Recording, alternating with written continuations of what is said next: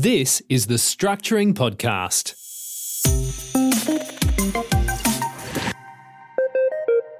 Good day, everyone. Terry Ware here, and we're back with another episode of the Structuring Podcast. Today, I just want to talk about parking money in loans. And if you want to go back and have a read, this was written back in 2015 as my tax tip number 14 on the PropertyChat forum. And basically, there is a danger with parking money inside a loan. If a borrower parks or, or puts money into a loan from a tax point of view, they've paid down that loan. When they later redraw that money, that is considered new borrowings for tax purposes. So parking money temporarily in a loan is often done because A, the borrower doesn't have an offset account and B, they want to save interest. If you're going to do that, you run the risk of having a mixed loan when you later pull that out and you run a risk of reducing the deductibility of interest.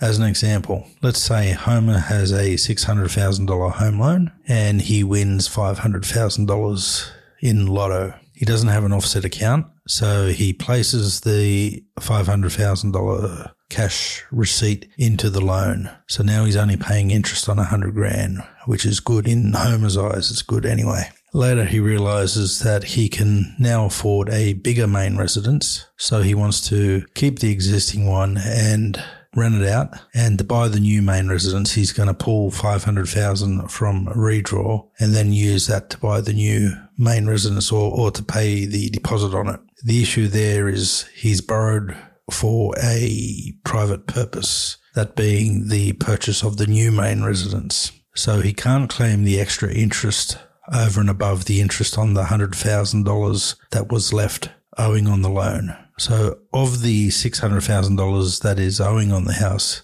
only 100,000 of it might relate to the purchase of that house.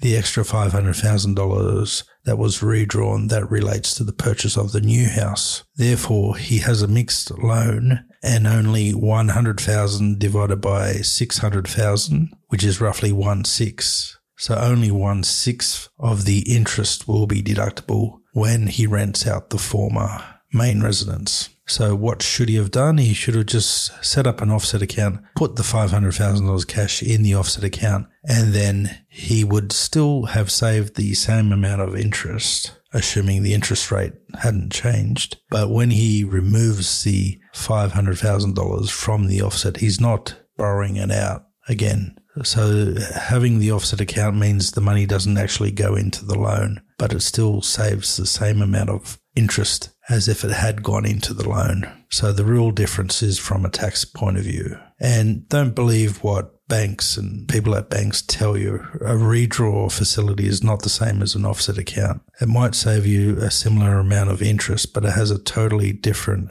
effect tax wise. So if Homer didn't have an offset account, he should have refinanced or changed products to enable him to have an offset account on, on that loan. And you might think it doesn't matter because Homer might end up staying in the main residence and it, will never be rented out.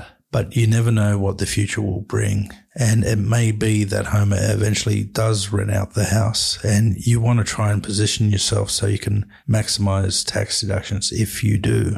Now, of course, if you're going to debt recycle, you need to have redraw and you probably need a offset account as well but that's a different strategy and a different circumstance. So what you want to avoid is parking cash inside a loan temporarily just to save interest. Don't do it.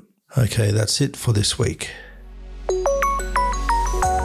You've been listening to the Structuring Podcast. Check out the show notes for today's episode at www.structuring.com.au forward slash podcast.